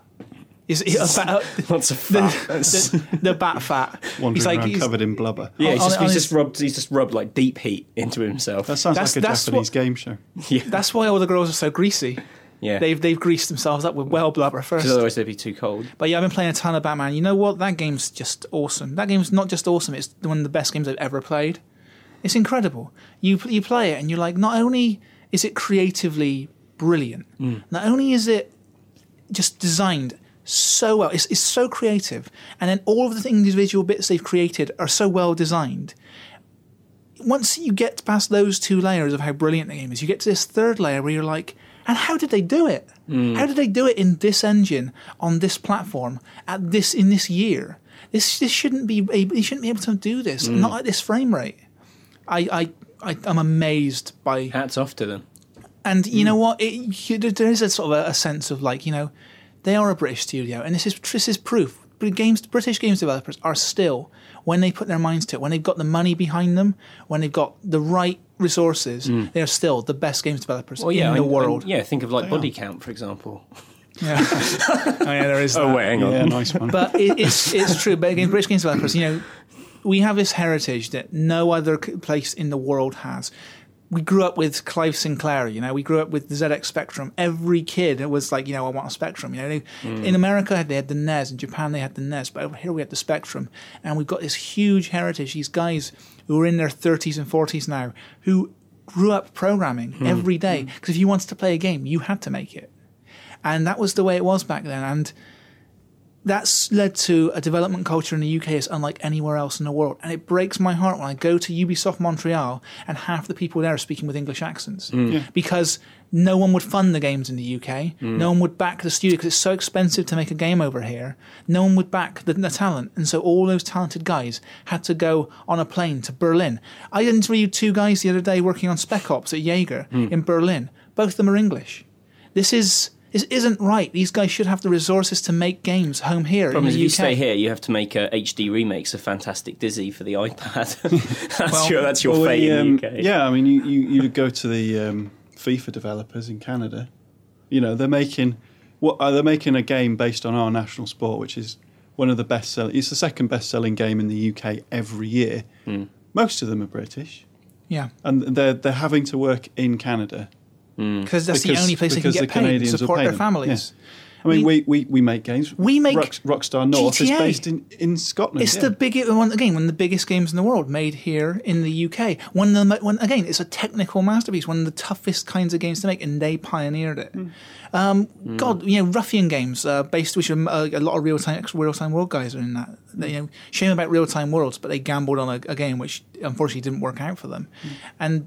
That's what you're up against. That's mm. what, that's the struggle. Ruffian Games have got a ton of talent. Splash Damage. You know what? They've made a few dubious games on the trot, but there's a lot. The technical talent yeah, there yeah. cannot be denied. Mm. Codemasters. There is no better racing game in the world than Dirt 3. Their racing is sure as good as Dirt 3. Forza, Forza is, you know, but nobody does that arcade mm. action racing as well as Codemasters do. That kind of on, you know, crazy. Nobody gets a sense of speed better than Codemasters. Nobody gets a sense of thrill in a racing game better than Codemasters. Burnout? You talk to the well, Criterion. Need for Speed as it is now. Yeah, it's God, Criterion. Cri- they're Criterion in are incredible. And you uh, you talk to the guy Turn 10, the guy who's making Forza, and I say, you know, who's making great racing games besides you guys? Obviously, we play other guys' racing games. He said, I love what Codemasters do. I love what Codemasters. You know, like this is a guy who's working in Seattle making arguably the best racing game in the world, and he's looking to Codemasters and saying, you know what, those guys make some great games. Mm. Like mm. people are, genuinely across the world are in awe of British talent, and we are not backing it. We are not supporting it. And sure enough, another another round of talks comes by, and the, you know the chancellor comes of the exchequer comes out and says, "Okay, here's what we're doing for this year," and we need that day when he comes out and says, "And by the way, we're going to subsidise the game industry because it's the greatest resource we've got." Britain could be. Could have been, if we'd done this earlier, the global capital of game making, which is what Montreal is right now. Yeah. And As opposed to just the global capital capital of games writing, which it currently is. what? Right? What? Oh, that was like a rallying cry for our writers. I, I don't want to sound arrogant, but we do we do write about games very well. Yeah. Yeah, we- we've got. um That was said slightly in jest. Well, you know, GamePro went down yesterday. yeah, I saw That's- that. that's- sad, that's sad real week sad. and Game Set Watch as well. Yeah, GameSet Watch and GamePro going down in the same week. That's a real shame because both were both. And Game GamePro are really, I think, getting themselves on track. Uh, it's the the mag market in Japan in America's tough. Mm. And we should actually mention that. You know, one of the reasons Britain has such a great heritage of good games writing is because over here, when you want to sell a magazine on newsstands, there's a newsagent on every corner. Mm. And if I want to make a magazine in Bath and sell it in Edinburgh, that's okay. We put it, put it on a truck and we just drive it up there. Mm. But in America, you make a magazine in New York and you want to sell it in Seattle, you got to put that shit on a plane. And like you know, it's tough. It's a tough market in America, Yeah. and unfortunately, Game Informer is so huge, so huge. Ga- Game Informer is so huge because it was um, so it's subscription based, and you got a free subscription. Uh, it was GameStop, wasn't yeah, it? if you you, yeah, you could buy yourself a game, GameStop. you buy a game, and you get a free subscription. And um, there's a lot of people buying a lot of games at GameStop. Over the years, they built up a four million subscriber base. That's incredible. Good I luck mean, to 'em. yeah, seriously, good luck to them because that is. I mean, they deserve the success they got because that was the most savvy bit of marketing ever. And they, they've got a good product. Game Informer is a good magazine. Yeah. Sometimes. got a lot of money, a lot of money in it. A lot of money. Anyhow, yeah. But he said bitterly. anyhow, uh, it's time for us to count our pennies and answer questions from the readers. Keep talking because it's on my iPhone and I need to unlock it. And It's a then musical interlude. furiously tapping away on his iPhone to bring up the questions. Uh, I think that the first the first one that we're going to answer is one that has cropped up a few times since uh, well since we changed the team and since the first two podcasts. It's only right we address the question because we did a bad job of addressing it originally. It was, I think, it's our fault. And Matt Reynolds asks the question on the um, on Facebook, and a number of people say, "Okay, don't, I, I haven't got a question. Just answer Matt's question." yeah. And the question is, how do you feel about the, the negative reaction to your staff changeover? Do you think your readers um, who've been with you for years are afraid to embrace change and so bitch and moan, or can you understand why people are unhappy? First of all, what I would say is I don't think it's been largely negative. But I think the negativity has been directed at our absolute inability to communicate what's going wrong. We what's going on, rather. It's going Well, wrong. Not what's going wrong. You're what's going wrong, Matt Castle. I'm going very right. What what I what I would say um, is that I, I I completely agree with Mike. We haven't communicated it very well, and um, I, I you know you can't. I, I personally don't think that um, that you're wrong to to ask about it because there has been a lot of change on the mag this year, um, and any sort. We're of looking change. at two big changes on the trot read. We, Yeah. had, we had a, a big redesign, and then we had to we, we reshuffled the teams. The um, the redesign was, um, yeah. I mean, we, we, we love the way the new mag looks. Um, the team change came about because the way that we work within Future Publishing has changed. So we are now one giant team making two, well, essentially three magazines. Um, This is PSM three, PSM Xbox three, World, Xbox and World NGamer. and NGamer. Uh, NGamer's a slightly separate prospect at the moment, but PSM and Xbox World are quite well intertwined. Now, um, with regards to everyone that, that left, just to sort of deal with that, um, Tim Weaver has gone to uh, make, uh, well, he's, he's the head of a writing studio to which Matthew Matthew Castle I belongs. sit, I sit next to the man Weaver. Yeah, He you do get a lot of work done when you sit next to Weaver, do you? Uh, well, no. and um, and what what Tim does is Tim manages Matt and Andy Kelly, And who soon used to a work new- on soon a new writer. and a another person. Yeah. And what they do is they make uh, a lot of great words for our magazines and That's for the thing. It's that while the management structure has changed, the sort of people working on the magazine Hmm. really hasn't. The fact is, Tim's still producing work for the magazine. In fact, you'll even see him in the next issue. Yep. I mean, in Written a a bigger way than he was ever able to contribute to Xbox World when he was the editor. It's, it's strange business, you know. Hmm. When you when he was managing the day to day running of the magazine, he never had much chance to write for us. And this time, he, you know, he's he's able to st- put- stack a bit of time aside when we say we need it. Turns out he can write. Uh, yeah, he's actually that. He's still got actually it. he's Yeah. actually quite good at it. Yeah. You know, anyone would think he's uh, he's, he's you know he should write a novel is what he should do. Yeah, yeah. He's um he's All- writing for us, three. and of course Matt Castle and Andy Kelly are both writing for us, and they've always written for us. Yeah. It's just the structure's changed. It used to be that Andy Kelly was attached to PSM and he would write for Xbox World. It used to be that Matt Castle was attached to NGamer and he would write for Xbox World. And Mm-hmm. now they're part of this writing team that Tim's running, and you you honestly couldn't hope for a better boss than Tim.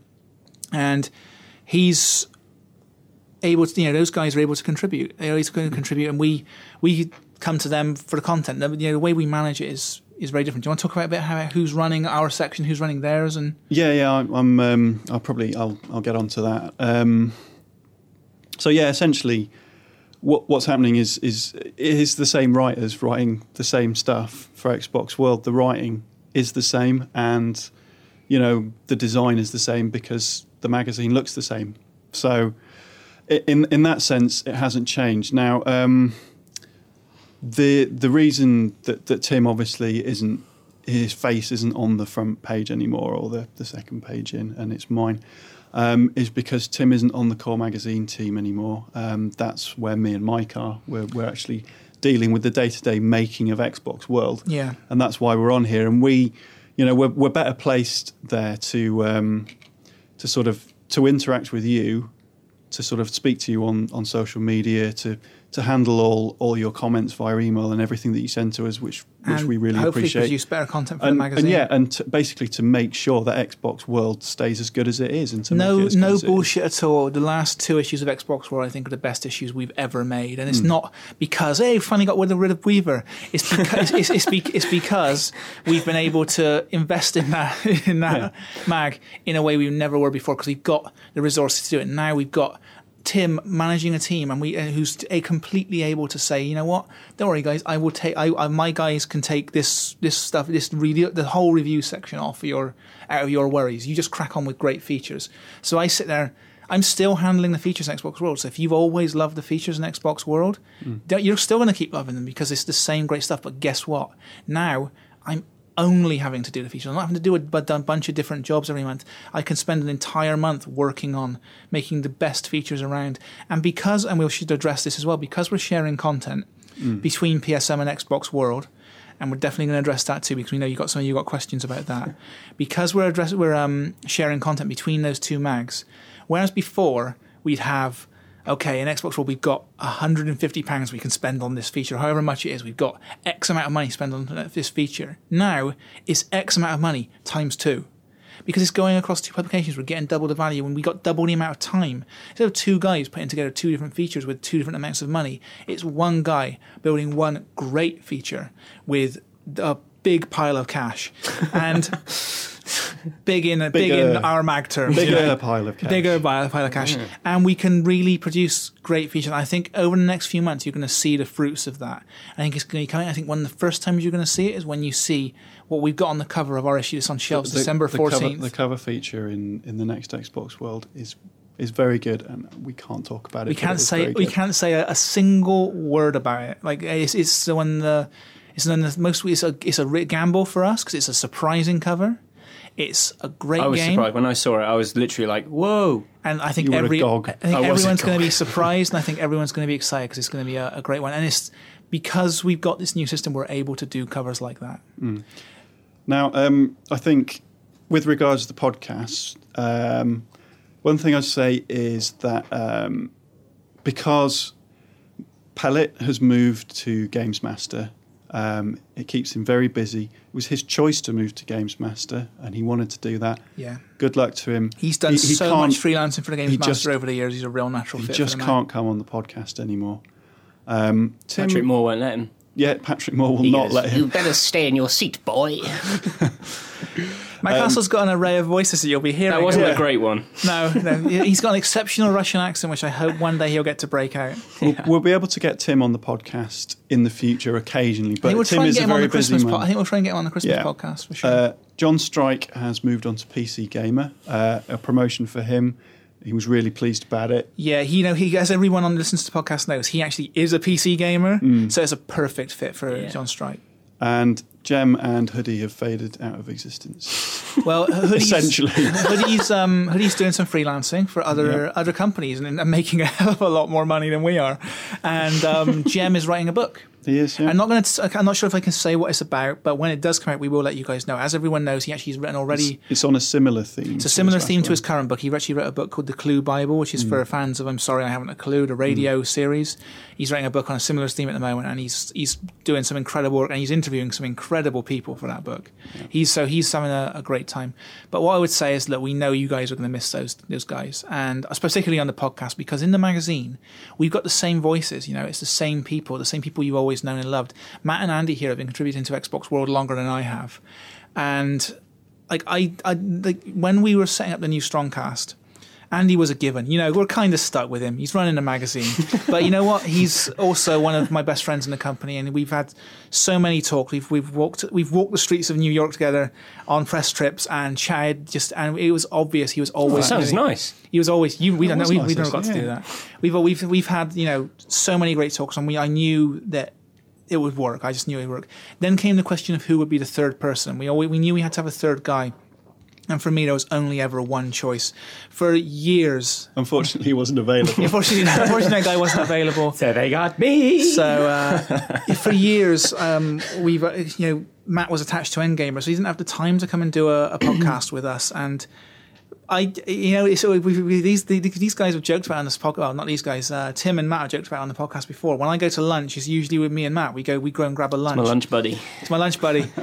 And he's absolutely one of my best friends in the industry, and he's absolutely one I think one of the funniest guys and one of the most talented writers. Not to get too uh, too gay bro on you, he's Yeah, this um, is he's getting a bit intense. These are these are two guys. Like if I could handpick two guys to be podcasting with, these are the guys. And I know it's a big change. I know it's like okay, Andy's not Weaver and Matt's not Pellet, but these guys give them a chance. These are this is this is Certainly not. these, I, th- I genuinely think the strong cast is never as strong as it's been right now. It's just a, it's just a change, but I think it's going to be It's a bold claim. se- seriously good. And I, I, yeah, all, all I ask is that you give us a chance. I mean, both in the mag and on the podcast. On the podcast, I think it's it's slightly it's slightly more difficult to adjust to, and I, I, I don't blame you for um, for sort of bringing it up on, on Facebook and on uh, on on Twitter because whe- whereas in the magazine, the magazine looks the same. On the podcast, you're hearing different voices. Yeah. I can do a pellet impersonation if you want. No, thank you.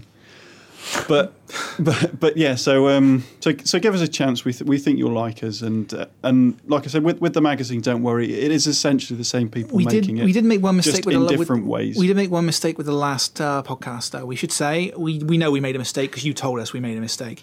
I think the last podcast was actually really good, and I think a lot of you guys know it was good. What we shouldn't have done is slot in as episode two of the new Strongcast. Then That was a st- Rimcast. It was a very wasn't it? It was the Rimcast. It was yeah. the Rimcast. Rimcast. The, the Rimcast, I think, was really interesting and really good, and a lot of you guys actually said, you know, I actually really liked it, but I would would have liked to have got this regular Strongcast.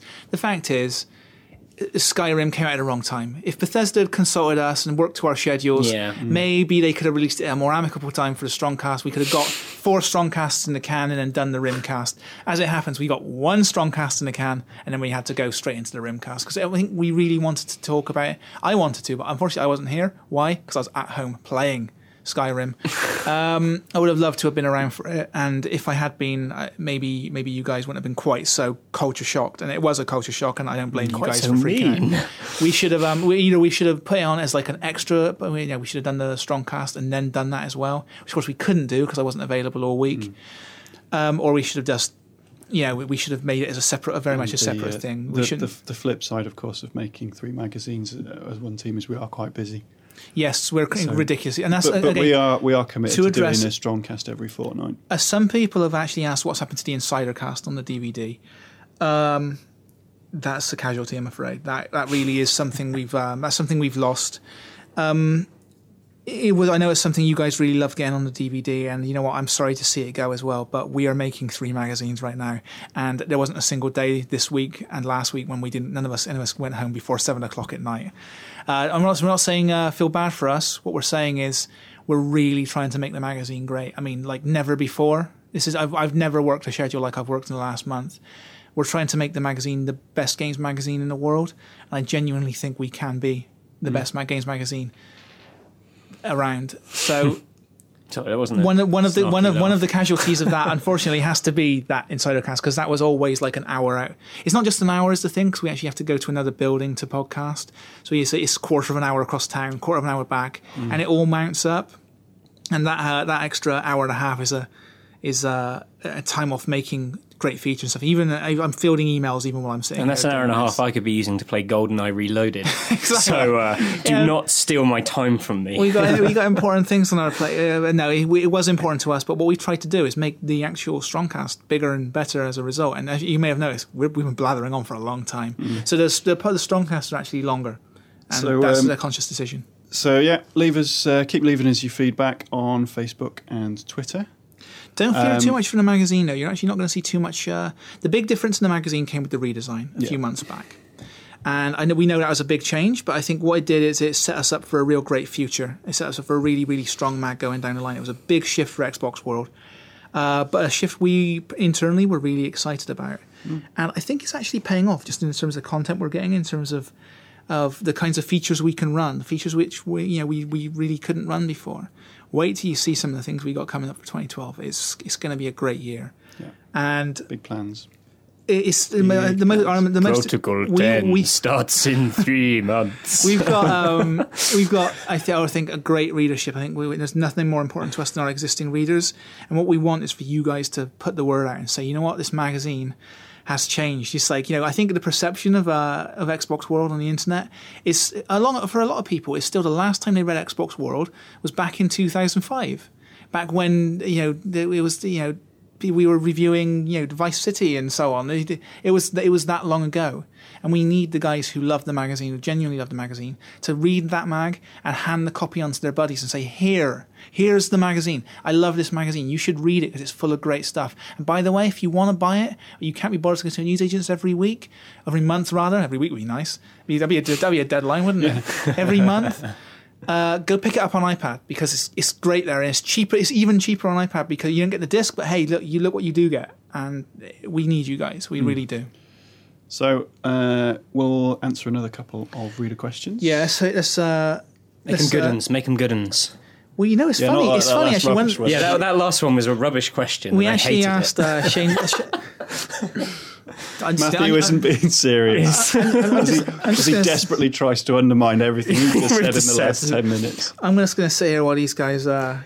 That sounded knock- knock no. ball It was that was a sincere answer. Hey, you know one. what? Um, Shane Bennett actually asked the question we answered uh, earlier. With um, I said, "What well, what game would you like to see Rocksteady work on next?" Bond. Hey, that'd be great, wouldn't it? There we go, Shane. Done. What's your favourite game of the year? I'm not going to answer that one because if you pick up to Xbox World on December uh, December 14th, 14th, yeah. you're going to actually find out what we think is the game Oh man, the the, year. the the meeting, the meeting slash argument we had about that. Oh, that was- it was a, uh ferocious and that was where we invented the word that we really want everyone to embrace. We invented a new word. Um, Dan Dawkins invented it with input from the rest of us. Dan Dawkins, by the way, is our kind of. A, we should say what Dan does on the magazine. He's God, He's isn't the he? editor in Yeah, chief. he's- He's God. Yeah, he's sort of, yeah, he's, he's, he float, floats above us all. He um he very much Very- Issuing commandments. he very much sort of keeps um he's he's the guy who has to hold the management of both mag- of all three magazines in his head at once. It's not a job to be messed with. It's uh, a, a really really difficult job, and I don't envy him at all. No. To, in terms of the day to day running of Xbox World, mostly that sort of falls to me and you, right? I mean, uh, with, with Dan see, having sort of you know the buck stops with Dan. And again, you couldn't have a you couldn't have a better guy uh, handling that because the guy's uh, guys uh, he was a broken man at the end of this issue. I mean, the, the, it's it, the amount of stuff he has to hold in his head is astonishing. Yeah. Hey, and that's that's true for Tim as well. Tim's not. He's you know he's producing. He's got he's running a team that has to produce content for three magazines. and he has to find time And to hit me with the uh, replica Saints Row dildo we that we got received sent in we, the post. we, we received a gigantic four foot long Saints Row Yeah. dildo with a giant handle he on keeps it. poking me with it. That's why I the, don't think we'd be allowed to give that away. no, No, I think it's. I- it's, I- too, it's too obscene. I- I, I wouldn't, would- I I wouldn't want it. It's I wouldn't, illegal. I wouldn't. gi- I wouldn't give it away. I, I like mine. I like it's. It's a giant cock shape. It even has bars on it. It has. It's a giant It's- cock it's even a bit floppy, isn't it? It flops on the end, Yeah. and It's it weighs about two kilos. It's huge. Yeah. Uh, and it sits behind my desk. And you know what? As long as it's there, I feel safe. Imagine, yeah, imagine you're in writing flow. You're writing some really strong copy, and all of a sudden you hear something flop onto your shoulder. you know, you fit, and you know what's happened. You know, you know who it is. You know what he's doing. It's just, it's it's a living hell. And you realise it's not the cockbat. Yeah, and then I then I look around and I can see the cop bats over to my right, and I look up and Tim's looking down into my eyes, and it's listen, that's for uh, that's for strong strongcast Nights edition. that that isn't for this strongcast. That's that's like the the, the episode of Hollyoaks. The where- rude one, Yeah, the rude one where, where, some, where someone gets raped and someone gets murdered and someone comes out and then someone else. Has and then got, they can't ever talk about it for the rest of Hollyoaks Yeah. because it happened Just, beyond. just a bit off topic. How do they deal with that in the regular vanilla Saturday show? Because I don't watch Hollyoaks, but I'm aware They're that there's like, a, did you- a like- really sinister murder one that happens at night, and then quite a plain one that happens on Sunday They'll go. morning. that Did you hear about that? Uh, did you hear about that thing that, incident happened that on. Thursday night? And then they go, "Oh, I don't really want to talk about it." As if we can't talk about it. That's that's the That's one where all the girls like they're, they're we're having a party. It's a lingerie party. When are you having it? Thursday. Thursday oh, I'm night. not bloody coming, mate. Yeah. I know what happens at those parties. yeah, and then and then after the lingerie party, someone will be like, "I've got AIDS," and another one will be like, "What? But wait, so yeah, someone got raped," and then you're like, "And then this guy got murdered," and it all happened on Thursday night. yeah. It's not. it's- You forget I'm Thursday. glad I'm time not, to stay in, I'm it? glad I'm not the only pervert who tuned into the late edition of Hollyoaks. Well, um, you know what I've always said we should do is an Xbox or drunk cast. That's uh, that would that would be that's a disaster waiting to happen. yeah. That's correct. It What? is a disaster waiting to That's a happen. disaster waiting to happen. That's where the cokeback comes out in full effect. In full effect. Anyhow, full effect. a- another question. So, um, yeah, the favorite game of the year will be in uh, this thing, including the game of the year as voted for by our readers. We got a Critics' Choice Award, and uh, we got the Reader's Choice Award. Yes. We asked, we polled on Facebook, we polled on Twitter, and we polled by email. What's it going to be? You don't know because there's votes from all over. Hmm. Someone asks. Uh, let me as I scroll as I scroll through them. I feel this is when we should be filling time. Yeah. This, this, you see, this would be an ideal place for a conversation about Hollyoaks Nights, but we've blown it. Yeah. We were talking about it when we had people's attention. About What do you Nights. think of the uh, the new Rainbow Six trailer? Says John uh, John Crean, and do you think it will uh, launch on 360 or possibly on the next gen console? 360. 360 for I sure, think, right? yeah, yeah. Yeah. Early 2014, I think it'll be um, the Ubisoft's. They always love a March game, so I think March 2013. Yeah. Yeah. Uh, the trailer is shocking. Uh, it's meant to be shocking, It's the old bomb man. but I, I, I don't know whether whether this sort of situation has the capacity to shock us anymore. It, it depends how deep they go with it, because you know, Call of Duty's Call- Modern Warfare's bombing a child in Disneyland London or wherever it is is um, Well, you know it's, what? it There's- is- it's it's a more shocking concept, I think, but but executed in a way that it's just fluff. It's just there to, Mm. to sort of shock you, and then you then you're back on the street shooting men in a corridor. I I just realised we didn't mention what the word we invented was earlier, Go and we can actually mention it in contact in, in context, because the word we came up with was dicklash, which is Ah, which is which is a backlash perpetrated by dicks. That's when um, it's for example, it's when uh, when someone says, you know what, Duke Nukem is a load of old jobs. And one of the, you know, one of the, the, the developers, or we won't name, but it's the guy who runs the company, comes along and says, uh, "No, it's not." And by the way, all critics are wrong. You guys, all the critics are wrong, and everyone who says Duke Nukem is shite is wrong. That's him being a dick, and it's a backlash. It's a dicklash. so that's the word we invented. But you know what? There was a kind of a backlash against modern warfare. Always is always a backlash against modern warfare, and that is always, I think, a dicklash because modern warfare is great. Modern Warfare is a really great game. But there is one moment which is unnecessary. It's shocking to the point of pointlessness, and that was the moment when you get this little girl blown up in the middle of London. You're like, well, you know what does that say for the game? And there's a mm-hmm. big difference between shock and awe. Mm. And awesome is the moment in Modern Warfare 1 when you take off in a helicopter, you're like, let's get out of here, and an atomic bomb goes off, and you die in the street under the shadow of a mushroom cloud. And that's shocking and it's awesome at the same time. But arguably, No Russian was both shocking and awesome. It was a very was- shocking moment. I, I, for one, loved shooting all those tourists. it, it was, what I say, it's very much in, very much in the It was half, context of the half game. and half. I mean, it served a purpose, but its, its primary function was just to shock. It was but to it shock, did, yeah. It did serve a purpose within the story. it definitely told an essential part of the story. You know, that it was played was still being played out. And if you played the last level of Modern Warfare, it's a, a great reprise of that moment, which uh, which you really, I think, is actually a, a really smart on Infinity Ward's part, where they're like, you know what, let's take the most famous moment from the series and bring it back, but this time you're playing from the other side. Hmm. Now, what you've got in Modern Warfare 3 is this moment where a bomb goes off in London, and you know what? They could have set a bomb off and blown up anyone they wanted, and it could have been in gameplay. You could have been a soldier who opens the back door of that truck and the bomb goes off. You could have been a soldier running across town trying to get to the bomb, and it could have blown up. You could be running to, down to past 10 Downing Street, and it could explode just at that moment. Because he could have done any of that stuff. Hmm. And what they chose to do was have some American tourists with a little girl get blown up at point blank range right in front of your face. That was shocking. It was not awesome.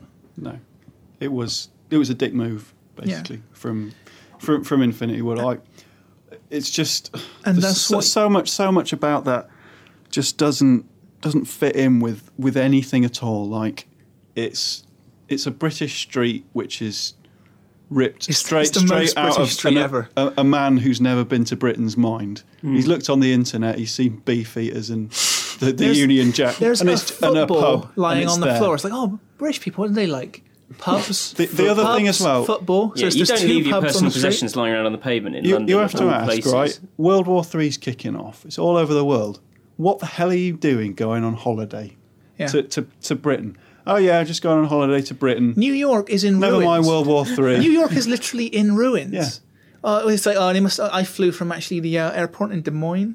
yeah, not JFK because obviously JFK is a military airport these days because you know the, it's full of craters. I didn't think about that. That doesn't make any sense. Yeah, at I all, actually, I, actually, I was actually, I'm from, uh, I'm from Utah though. You know, the war really hasn't touched us there. You know, in Middle I'm America. still holidaying. It's great. yeah, lo- Yeah. The love ultra holiday. nationalists have stormed stormed the US. Just Yeah, I my, got a nice just, picture just flew the passenger No jet. problems. Flew, flew the passenger. Of course, we had to go past New York. That's okay. We, Yeah. we, we, were, we were fine. Now we're here and it's great. I wonder what's in that truck. So uh, I think, I think it's just it's just just ridiculous and and offensive, offensive. And that's the challenge Ubisoft Montreal have got. How do you shock people and surprise people without offending them? And I think the trick is there's a, a really good line again. I think I might have mentioned it before that uh, Tom said on from PC Gamer said he said interactive. Not Tom Clancy. No, not Tom Clancy, Tom Francis from PC Gamer. He said, you know, interactivity is meaningless without some kind of consequence. Hmm. So if you're sitting there, and this is Heavy Rain's a bad perpetrator for this, you'll say, you got to press this button to do this thing. Hmm. If you don't press the button, nothing happens. You just sit there staring at them blankly forever hmm. until you press the button and then you get the interaction. Well, what Rainbow Six needs to do is that it's got this moment, kiss wife. You press it and you kiss her. You don't press it and she goes, maybe, maybe you don't, see what consequence you get. But it needs a consequence. She has to go, hmm. what, no kiss? On your birthday, I don't get a kiss? Like, you need that moment. Hmm. Uh, you know, you need that moment where it says, you know, turn on TV or don't turn on TV. If you turn on the TV, you get to watch the TV broadcast. If you don't turn it on, maybe you read the paper instead. And it's like small consequences. Hmm. But that also has to extend to the big consequences. When you're going to, that guy's on the bridge at the end and he's about to explode, and I'm hoping everyone's watched it. If not, watch it on YouTube. He's about to explode. There has to be this moment where you're looking at this guy. Sorry, we got a crackle in the studio. It's very weird. It's probably fun. Carry it's on. probably nothing. So you've got this um this moment where this guy's about to explode, and it says eh, basically execute hostage. Do do you kill do you kill the guy who's about to explode, or not? Now, if the consequence is chuck him off a bridge or you die, mm. that's not a fun choice. Mm. But if there's ten seconds on the clock, and the choice is do I wait for my bomb disposal man to defuse it, mm. or do I just get this guy off the bridge?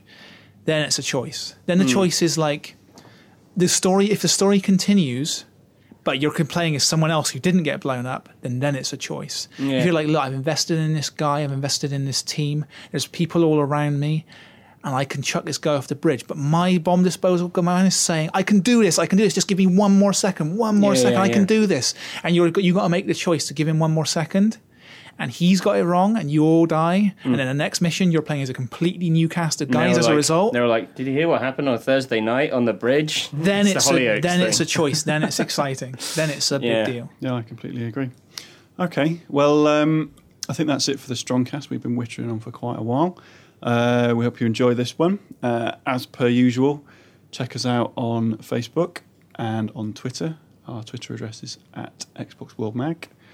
And um, yeah, send us an email, xboxworld at futurenet.com. Just, Um, just, just get in touch in any way you can. We, uh, we love to hear from you, especially since we're coming up to Christmas. Send us a Christmas card. Come on, what Yeah. a Christmas card. How about some Christmas presents? Ooh, even better.